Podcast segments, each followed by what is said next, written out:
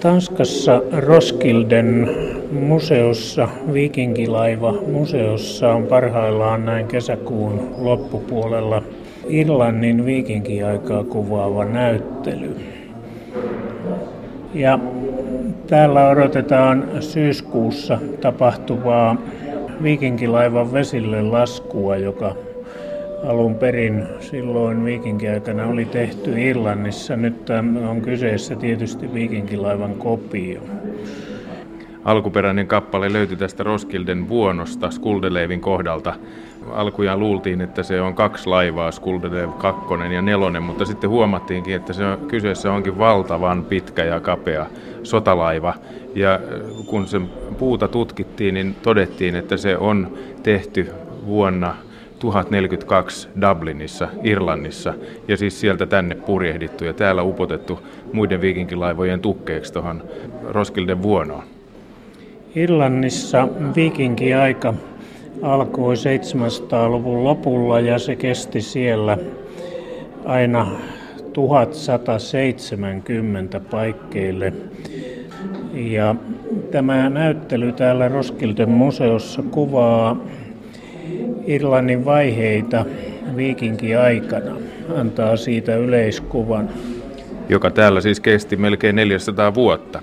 Ja vielä lisäksi sen jälkeen niin tulee normannit, eli normannikausi on sitten tuosta vuodesta 1170 eteenpäin Ranskan entisiä viikinkejä. Ja kausi alkaa siis 700-luvun lopulla ryöstöretkillä. Silloin ryöstettiin kaksi luostaria tuossa nykyisen Dublinin alueella. Silloinhan Dublinia ei ollut, Irlannissa ei ollut yhtään kaupunkia ennen kuin viikingit Dublinin sinne perustivat. Ensimmäinen hyökkäysjakso kesti 35 vuotta. Sitä luonnehti hajanaiset pienillä laivastoilla tehdyt hit and run hyökkäykset, eli hyökättiin ja juostiin pakoon. Ne oli pääasiassa luostareita ja niiden sakasteja, joita tässä ryöstettiin. Mutta sitten tilanne muuttui. Tässä on kuvatauluja juuri kuvaamassa näitä eri vaiheita. Siis muutaman kymmenen vuotta oli ensin ryöstökautta. Pienillä aluksilla ennen muuta norjalaiset tulivat sieltä pohjoisesta. Toinen kausi alkaa 830-luvulla, siis samoihin aikoihin kuin Anskar oli Birkassa, ja kestää 80 vuotta. Sinä aikana viikingit asu, asettuivat asumaan tänne saarelle, jota he luonnehtivat ehkä parhaaksi paikaksi maan päällä. Maitoa ja hunajaa tihkuva Irlanti oli, oli monien unelmissa. Ensimmäinen 40 vuotta tätä asutusjaksoa meni sotiessa, mutta sitten asetuttiin taloksia mentiin naimisiin irlantilaisten kanssa ja seuraavat 40 vuotta asutusjaksoa olikin sitten jo ihan rauhallista aina vuoteen 1912 saakka.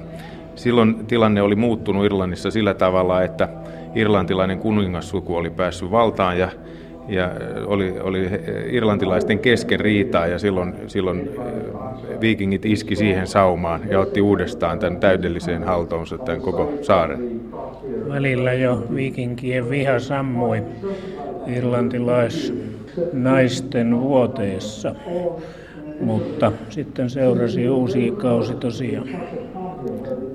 Ja vuodesta 1912 aina sinne vuoteen 1170 tänne hyökättiin nyt sitten toden teolla. Aikaisemmin astutusvaiheessakin saatettiin nähdä sadan laivan hyökkäyksiä, mutta nyt siirrytään sitten todellisiin suuren mittakaavan sotiin.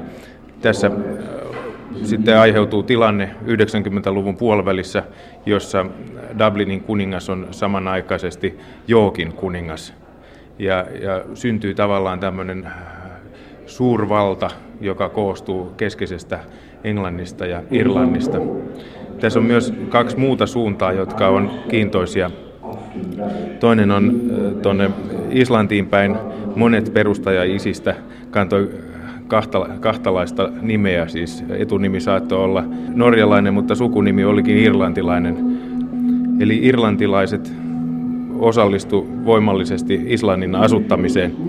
Ja tämä näkyy sillä tavalla, että irlantilaisten kirjallinen perintö siirtyi näiden puoliveristen kautta sinne Islantiin ja heitä saamme nyt sitten kiittää Snorrinkin hienosta kirjallisesta tuotannosta, jota ilman ei viikinkiajasta paljoa tiedettäisi. Dublin oli siis keskuspaikka, tunnettu keskuspaikka, mutta sen lisäksi oli useita muita kaupunkeja, Waterford, Wexford, Limerick ja Cork, irlantilaisten tukikohtia ja paikkoja, joista tuli viikinkikaupunkeja. Niissä myytiin muun muassa sinisiä miehiä, joita haettiin Pohjois-Afrikasta. Sitä kutsuttiin siniseksi maaksi ja äh, tavallisesti se kirjallisuudessa mainitaan, että sieltä neekereitä oltaisiin tänne tuotu, mutta pidän uskottavampana sitä, että kysymys on sinisistä miehistä, eli tuoreegeista, jotka pu- pukeutuu vieläkin tumman siniseen va- vaateparteen. Tämä etelän suunta olikin keskeinen, äh, toinen keskeinen suunta Islannin pohjoisen suunnan ohella täällä Irlannin viikingeillä – Täältä Irlannista nimittäin asutettiin Etelä-Ranskan alueita, esimerkiksi nyt Luarjoki suussa. Ja Bretanian niemimaata, sen Joo. ympäristöä. Ja sieltä tehtiin sitten edelleen retkiä Espanjaan, Baskimaahan, Pamplonaan muun muassa. Myöhemmin myöskin pyhiinvaellettiin Santiago de Compostelaan, käytiin kauppaa Kadisissa, jossa esimerkiksi Olavi Pyhä kääntyi kristityksi, vaikka hänet sitten myöhemmin vasta Ruandissa kastettiinkin. Ja, ja edelleen sitten Välimerelle, Pohjois-Afrikkaan, Italiaan, Ranskaan ja niin edelleen sitä kautta. Eli monasti annetaan sellainen mielikuva, että nämä etelään menneet olisi tullut niin kuin tästä Englannin kanaalista, mutta nyt näyttääkin siltä, että ne aika usein oli tullut nimenomaan täältä Irlannista. Myöskään viikinkien ryöstöretket ja julmuus, mikä heihin, heihin liitetään, se ei Irlannissa ollut mitään tavatonta, sillä nämä iiriläisruhtinaat ottivat yhteen keskenään vähintään yhtä rajusti kuin viikingit irlantilaisia vastaan ja viikinkejä toimi myös heidän palveluksessaan. Voi tosiaan sanoa, että heillä oli tilausta. Eli, eli hyvä viikinkiarmeija oli korvaamaton, kun sen sai vain nostettua omalle puolelleen ja vielä pidettyäkin omalla puolellaan. Tässä näyttelyssä on sitten Irlannin viikinkiajasta on video. Filmi pyörii koko ajan in such detail by anybody. Nyt olemme semmoisen taulun edessä, jossa kerrotaan Dublinissa suoritetuista kaivauksista. Tässä kerrotaan, kuinka Dublin perustettiin vuonna 1841, siis parikymmentä vuotta ennen kuin Russien Venäjä perustettiin. Tässä oli alkujaan sellainen kuin Longport, eli viikinkien laivojen talvehtimispaikka, linnotettu satama. Ehkä sellainen kuin Paaviikkenin vieressä oleva linnotettu tyhjä kenttä Westergarn. Gotlannissa. Aivan. Lisäksi tässä sitten kerrotaan, kuinka viikingit heitettiin täältä Dublinista, luomastaan Dublinista ulos vuonna 1902 ja 15 vuoden kuluttua he sitten rynnistivät tänne oikein joukolla ja, ja linnottivat tämän perusteellisesti ja nyt on alettu kaivaa sitä, mitä he silloin saivat aikaan. Ihan Dublinin katedraalin vieressä laajat kaivaukset on menossa. Ja sieltä on paljastunut aika yllättäviä jäänteitä, yllättäviä sen takia, että tämä arkkitehtuuri, jos sitä siksi voi sanoa, on erinomaisen vaatimatonta. Nämä on tällaisia hyyskiä, pieniä hyttejä, jotka on rakennettu siten, että on lyöty paaluja harvakseltaan maahan ja sitten vitsapunoksin täytetty nämä välit vähän savea sekaan ja on saatu tällaisia pyöreä kulmasia, olkikattosia hyttejä, jonkinlaisia. Taloja, niin. Talo kuulostaa jo aika isolta, kun tässäkin katsotaan tätä pohjaa, niin tämähän on jonkun kolme, kolmisen metriä, kolme, 320 leveä ja ehkä viisi metriä pitkä, keskilattia tulisia ja sitten reunoilla lavitsat. Tämä on varsinaista eksistensminimumia. Niin tämän pienemmäksi ei, ei taloa oikein tahdo saada.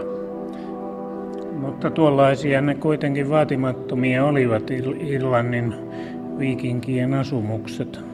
Tuossa on vähän isompikin tauluesitys aiheesta. Ja tässä on sitten erilaisia vaiheita. Dublinista on saatu ylös 13 eri vaihetta vikinkikaudelta ja niitä yhdistää tämä samanlainen rakentamistapa. Ne on kaikki samalla tavalla tehtyjä pieniä hyyskiä. Sikin sokin kunnollista asemakaavaa tässä tapauksessa ei ole. Tämä esimerkkitapaus on Fishamble Streetiltä. No sitten semmoinen tutumpi rakennustyyppi on kuoppatalo. Eli rakennus on osittain kaivettu maan sisään ehkä noin metrin verran ja sen koko on vieläkin pienempi kuin mitä tuossa... No niin, eli tässä on tämmöinen kaksi kertaa neljämetrinen maahan upotettu talo, jossa ei ole edes tulisijaa. On kovasti ihmetelty, että mitä nämä tällaiset talot on, joita tunnetaan esimerkiksi jo Birkasta ja Heliöistäkin tunnetaan. Niiden määrä siellä Heliöissä kasvaa kohti vuotta 800 ja sitten myöskin vuodesta 800 eteenpäin niitä tunnetaan Heidebystä, Jyllanin niemimaan tyvestä, Tanskasta. Todennäköisesti ne on ollut työpajoja. Siinä on semmoinen juttu, että kun kudotaan kangasta, niin siinä samassa tilassa ei saisi olla tulisijaa. Kuitenkin jollain tavalla pitäisi talvisaikaakin lämpimäksi saada. Ja tässä on yksi mahdollisuus saada se lämpimäksi kaivamalla se niin syvälle maan sisään, että maan, maaemo pitää sen jollakin tavalla lämpimänä kovin hyviä selityksiä tälle rakennustyypille e- en ole nähnyt. Mutta siis Dublinissa oli myöskin tällaisia hyvin, hyvin pieniä maahan upotettuja, ilmeisesti työtiloja. Ja nyt tässä Irlannin viikinkiajan näyttelyssä olemme pysähtyneet taulujen ääreen, jossa kerrotaan viikinkiajan perinnöstä Irlannin kielessä niin Irlannin kelttikielihän ei ole sukua viikinkien kielelle, toisin kuin esimerkiksi Englannissa oli tilanne, jossa vastaanottajat oli anglosakseja, jotka periaatteessa puhuu samaa kieltä. Täällä siis kynnys oli korkeampi ja se näkyy siinä, että lainasanoja on lainautunut vain joku 20-30. Jos niitä katsotaan, minkä luontoisia ne sitten on, niin esimerkiksi ankkuri on viikinkikielellä akkeri ja nyt sitten Irlannin keltiksi akkaire. Paatti, baat, siis viikinkien kielellä, on ihan sama sana irlanniksikin. Jo näistä muutamasta esimerkistä nähdään, että nämä lainasanat keskittyy siihen, missä vikingit oli parhaita, eli merenkulkuun. Jos sitten siirrytään henkilöiden nimiin, joita erityisesti paikan nimistä ja sitten viikinkipäälliköiden nimistä on saatu ylös, tämmöisiä lainautumia on esimerkiksi Olavi, joka oli siis Olaf tai Olav. Se esiintyy muodossa Amlaib. Gutfried esiintyy täällä Godfried muodossa Ivar on Imar ja äh, Ragnald on Ragnall. Ja vielä Sigtryg on Sitriuk. Tällä tavalla tämä viikinkin vaikutus laimeni tänne kelttipohjaan. Ja jos sitten vielä otetaan joitakin paikan nimiä, esimerkiksi äh, Dublin on täysin äh, kelttikielinen, sille se ei edes saanut viikinkielistä nimeä. Dublin tarkoittaa mustaa allasta, eli sitä satama-allasta, jossa viikinkien paatit oli. Ja joitakin muita paikan nimiä, vaikka tuosta Turkilin poikien kylä, Thorkilsonsby on Baile Mhik Thorkail. Eli aika hirveästi nämä kyllä muuttu täällä. Sitten, siis irlantilaistettiin tämä viikinkien vaikutus läpikotaisin. Snorri Sturlason kertoo teoksessaan Norjan kuningassaagat, kuinka kuningas Harald Kaunotukka – jakoi valtakunnastaan alueita pojilleen, jotka eivät kuitenkaan tyytyneet näihin saamiinsa alueisiin, vaan lähtivät sitten viikinkiretkille kohti länttä hankkimaan lisää omaisuuksia. Kun kuningas Harald oli 50 vuoden ikäinen, monet hänen poikansa olivat aikuisia. Muutamia oli kuollut. He tekivät väkivallan töitä maassa ja olivat keskenään eripuraisia, karkottivat kuninkaan jaarleja näiden valtakunnista ja surmasivat eräitä heistä. Kuningas Harald määräsi nyt paljon väkeä tulemaan käräjille maan itäosaan ja kutsui sinne ylämaalaiset. Siellä hän antoi pojilleen kuninkaan nimen ja sääti lain, jonka mukaan hänen jälkeläisillään olisi kuningaskunta, kullakin isänsä jälkeen. Niillä taas, jotka polveutuivat hänen suvussaan naispuolelta, olisi jaarlin arvo. Hän jakoi maan heidän keskensä. Hän antoi pojilleen puolet fylkeistä saamistaan tuloista ja määräsi, että heidän piti istua kunniaistuimella, askelmaa ylempänä kuin jaarlit, mutta askelmaa alempana kuin hän. Hänen oman istuimensa otaksui jokainen hänen poikansa saavansa periä hänen kuoltuaan. Hän itse aikoi jättää sen Eerikille. Tämän takia syntyi suurta eripuraisuutta veljesten kesken. Heillä oli mielestään kovin pienet valtakunnat, ja he lähtivät siitä syystä sotaretkille. Kuthorm kaatui joen suussa taistellessaan Solve Kloovea vastaan. Halvdan valkoinen kaatui Virossa. Halvdan Haalek Orkneusaarilla. Torgils ja Frode saivat kuningas Haraldilta sotalaivoja ja lähtivät viikinkiretkille länteen ja ryöstelivät Skotlannissa, Bretlannissa ja Irlannissa. He valloittivat ensimmäisinä pohjoismaalaisina Dublinin. Kerrotaan, että Frodelle annettiin myrkkyjuoma, mutta Torgils oli kauan kuninkaana Dublinissa, kunnes iiriläiset pettivät hänet ja hän sai siellä surmansa. Näin olisivat alkaneet 900-luvun alussa uudet norjalaisten viikinkien hyökkäilyt Brittein saarten pohjois- ja länsiosiin. Irlanti oli vanhastaan ja ikään kuin luonnostaan varsinkin norjalaisten viikinkien kohdemaa. Vaikka kyllä Irlannissa retkeili ja kävi ryöstämässä myös tanskalaisia viikinkejä. Etelä-Norjasta vei suora purjehdusreitti monille Brittein saarille, kun Norjasta purjehditaan vuorokausi, tullaan Setland-saarille, sitten siinä eteläpuolella lounaaseen ovat Orkneysaaret Skotlannin edustalla. Näin ollen tulee Skotlanti mukaan. Hebridit ovat melkein samaa reittiä Skotlannin länsipuolella. Ja sitten siellä reitin päässä on Irlanti, jonka norjalaiset viikingit myös valtasivat. Ja olivatpa he Mänsaarillakin Irlannin ja Skotlannin välissä. Norjalaiset tulivat ikään kuin vinoon sieltä koillisesta Brittein saarille.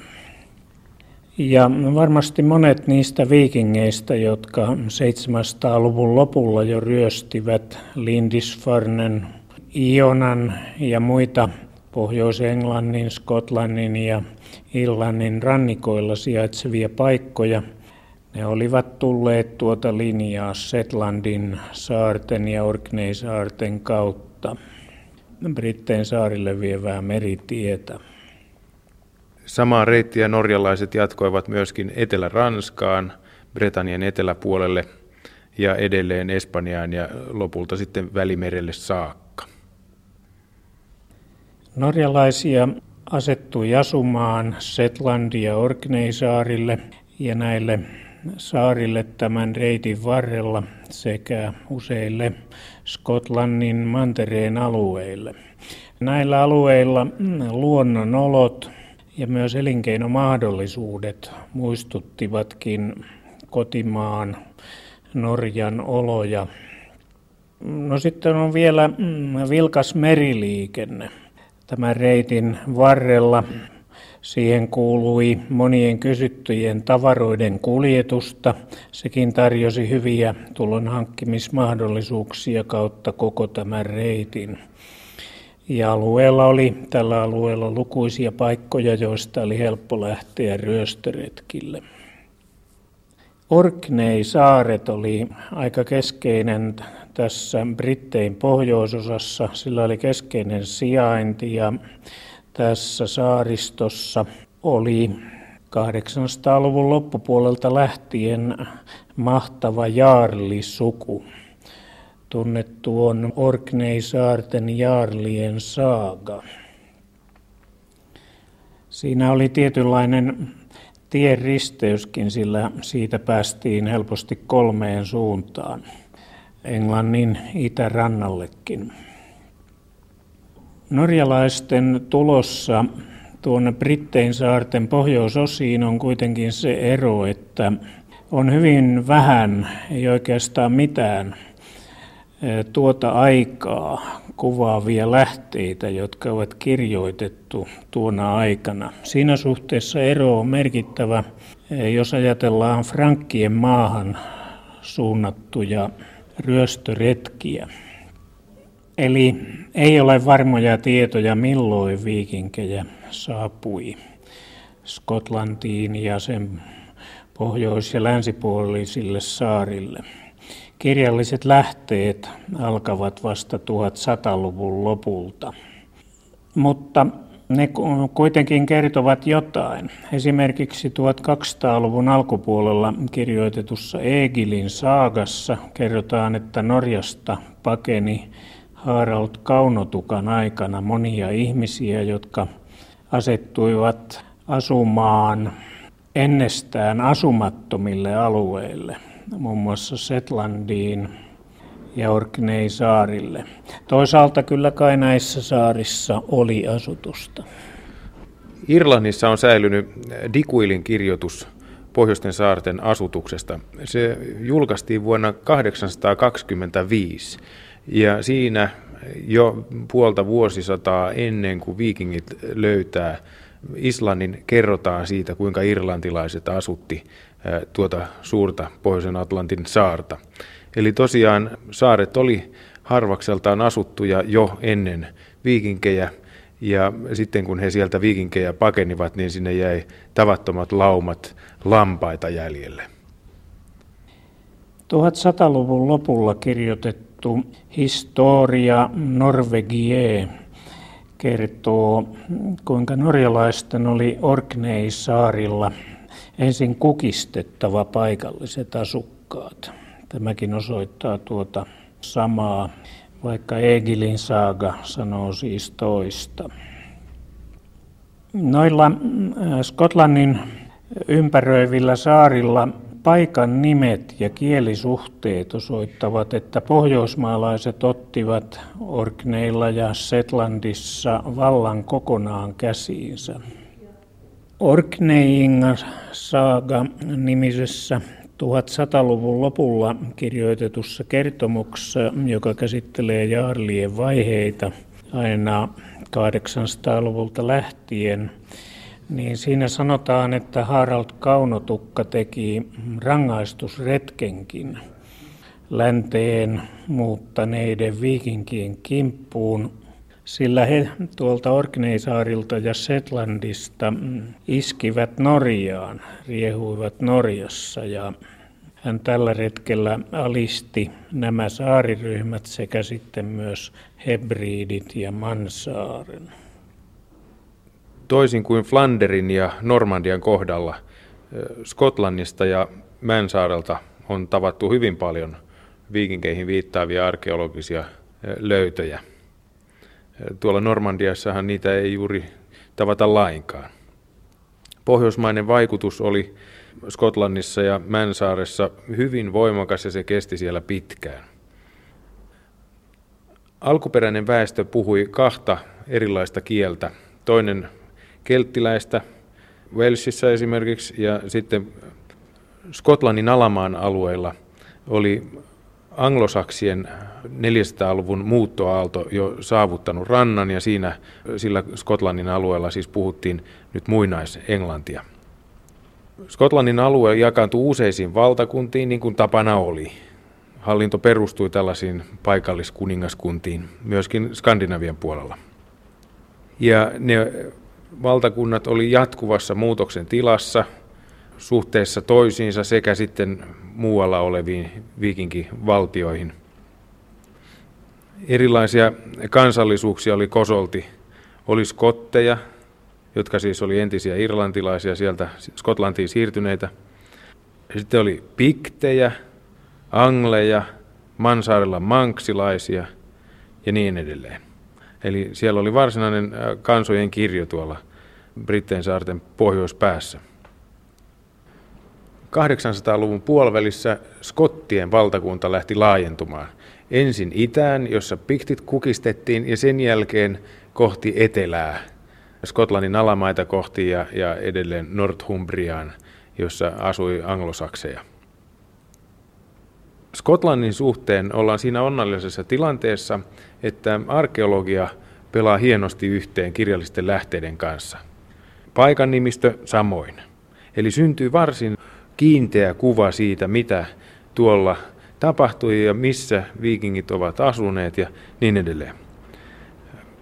Arkeologista löydöistä mainittakoon lukuisat haudat, talojen paikat, sitten on viikinkien aarteita, hopea-aarteita ja muita vastaavanlaisia. Ja kirjallisista lähteistä mainittakoon nämä paikallisten luostareiden vuosikertomukset, joissa viikingistä kerrotaan paljon. Eli nämä tiedot summaten päästään sellaiseen käsitykseen, että ennen kaikkea saaret ja rannikkoseudut joutui viikinkien valtaan.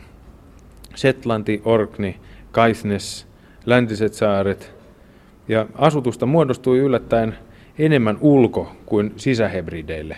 Eli varsin tuulisiin paikkoihin nämä viikingit asettu asumaan.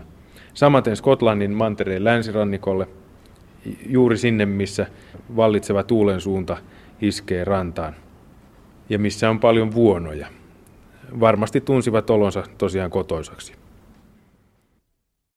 Näin sanoo Halfred van Raedaskaldi.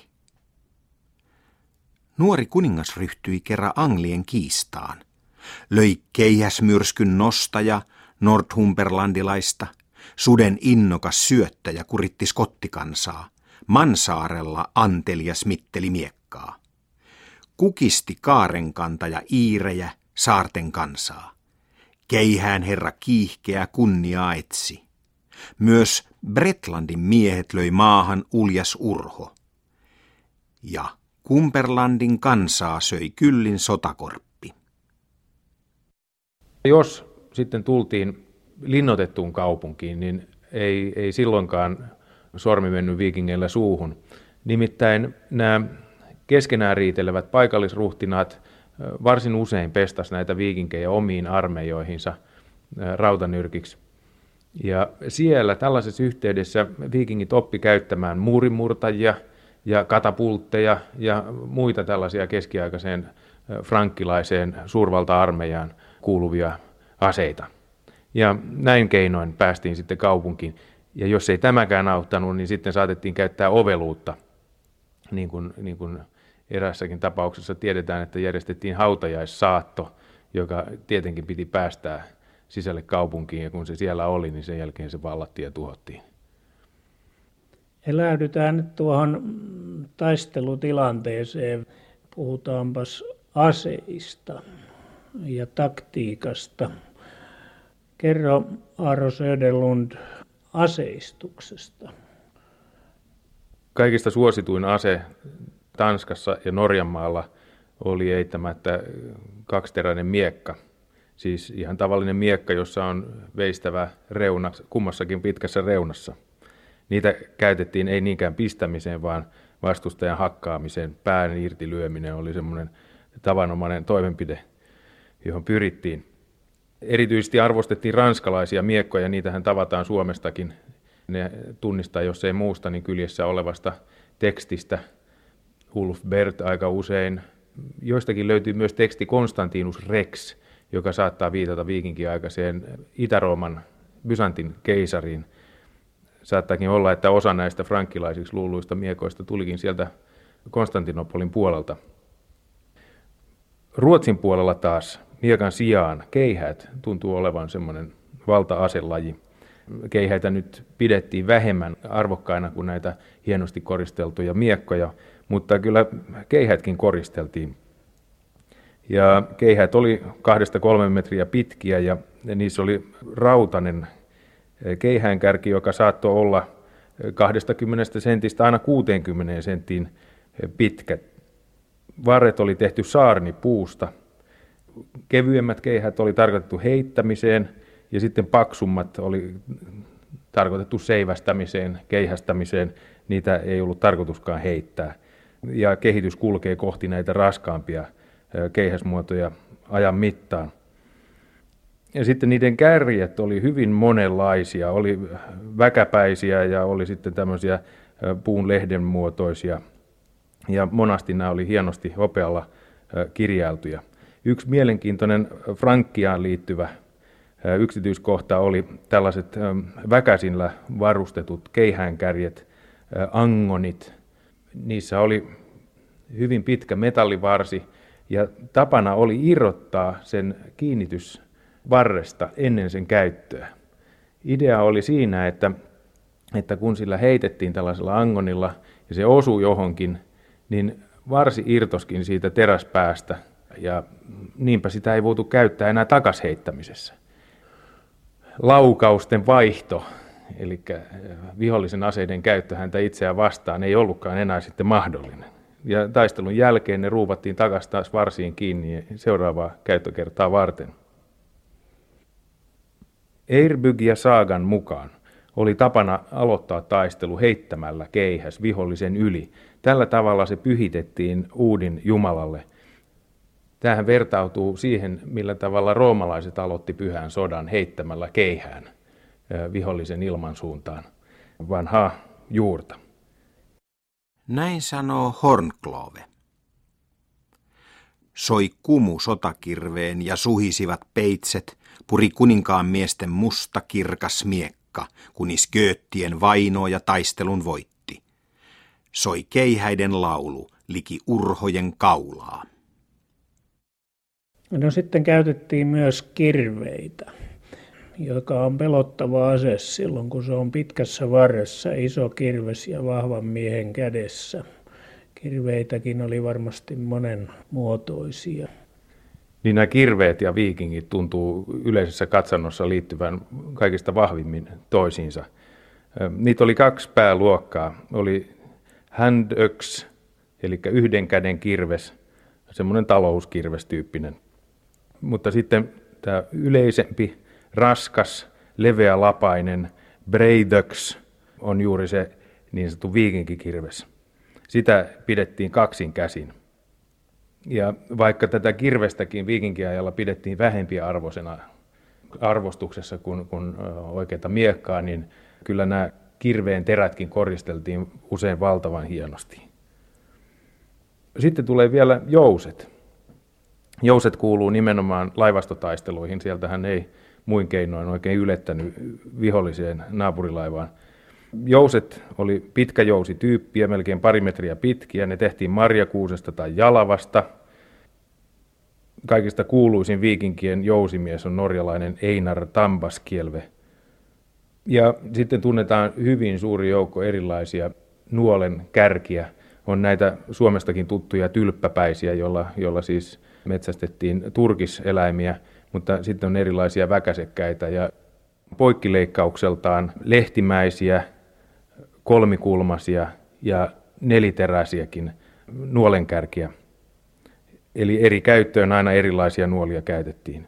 Tietysti tulinuolet vielä oli, oli tehokkaita, niillä saatettiin olkikatot sytyttää kaukaakin. Kantomatka oli noin 200 metriä. Se veto oli noin 40 kilon luokkaa, mikä siihen saatiin. Ja ne viikingit, jotka taisteluissa kaatuivat, pääsivät sitten sinne Uudinin saliin Valhallaan juomaan simaa ja sitten käymään harjoitustaisteluja viimeistä suurta taistelua varten. Tästä kertoo Glum Geirin poika. Meriorhin ohjaaja nuori onnekkaasti nyt suuntasi Skooneen, Sorjan kilpilaivan, ja Uudinille uhrasi neuvokas Urho monet miekkatautiset Skotlannin mailla. Löi kuningas karkuun iiriläisten kansan ja laumoina juhlivat valkyyriain linnut. Kilvenherra kastoi miehen vereen kalvan, väki vaipui tieltä, hän sai suuren voiton. Mutta Valhallaan joutumista, sitä ainakin pitkittiin, jos oli hyvät varusteet, kilvet ja muut sellaiset. Joo, normaalisti käytettiin tällaista pyöreitä metrin halkasijaltaan olevaa lautakilpeä. Joskus se oli vahvistettu nahkalla ja joskus siinä oli reunassa rautavanne tehostamassa sitä, lujittamassa sitä iskuja vastaan. Keskellä kilpeä oli rystysiä varten kilven kupura, jota kilven kupuraakin jossakin tapauksessa saattoi käyttää aseena. Se oli sellaiseksi muotoiltu ja usein se oli myöskin hyvin kauniisti koristeltu. Tunnetaan myöskin mytologisin aihein maalattuja kilpiä, niin kuin 800-luvun Skaldi-runoelmasta Ragnars Draapasta tunnetaan. Oli myös vartalosuojuksia. Kypärä oli tärkeä, mutta myös vartalosuojukset. Joo, tunnetaan tämmöinen persialainen, mutta jo roomalaisten käyttämä rautarengas paita, joka oli ikään kuin tämmöinen suurikokoinen teepaita, joka suojasi tonne melkein polveen asti ja sitten vähän käsivarsiakin. Toisenkinlaisia vartalosuojia tunnetaan Ruotsista nimittäin ihan oikea tämmöinen panssariasu. Se ilmeisesti on sinne joutunut Bysantista, joku henkivartiokaartin sotilaista on tuonut matkamuistona sellaisen sinne. Näin sanoo Eivind Skaldaspillir. Sankarin säilä sivalteli rikki varusteita viiltäen rautaa kuin vettä. Kalskuivat kalvat ja kilvet rusentuivat ja päiden päällä ryskyivät peitset. Sormusten antaja ja uljaat pohjan urhot kävivät miekkajaloin yli kilpien ja päiden. Sota saarella kaikui, Kilpilinnan sorjan värjäsivät valtiaat verellä miesten. No sitten siltä varalta, että painava frankkilaismiekka kalahtaakin päähän, niin kypärät. Kypärät on ihan toisenlaisia kuin mitä yleensä ymmärretään viikinkikypärällä. Niissä ei ensinnäkään ole sarvia ja ne ei ole pyöreänmuotoisia, vaan keilanmuotoisia. Arkeologista löytömateriaalia on hyvin vähän ja tässä joudutaankin turvautumaan – esimerkiksi pikkupatsaisiin, Bajöön seinätapettiin ja joihinkin muihin kuvallisiin esityksiin, joista huomataan, että oikea viikinkikypärä onkin ollut tosiaan aika korkea, piikkimäinen suorastaan, ja siinä on ollut nenäsuojus, mutta ei, ei poskisuojuksia. Ja ei sarvia, siis sitä pitää tähdentää, vaikka, vaikka turistiteollisuus näin uskoo. Ne sarvet voidaan löytää kyllä aikaisemmilta kausilta, Merovinkiajalta ja myöskin Frankkien maalta, mutta viikinkikontekstissa ei ole yhtään esimerkkiä sarvellisesta kypärästä. Sarvet käytettiin juoma-astioina.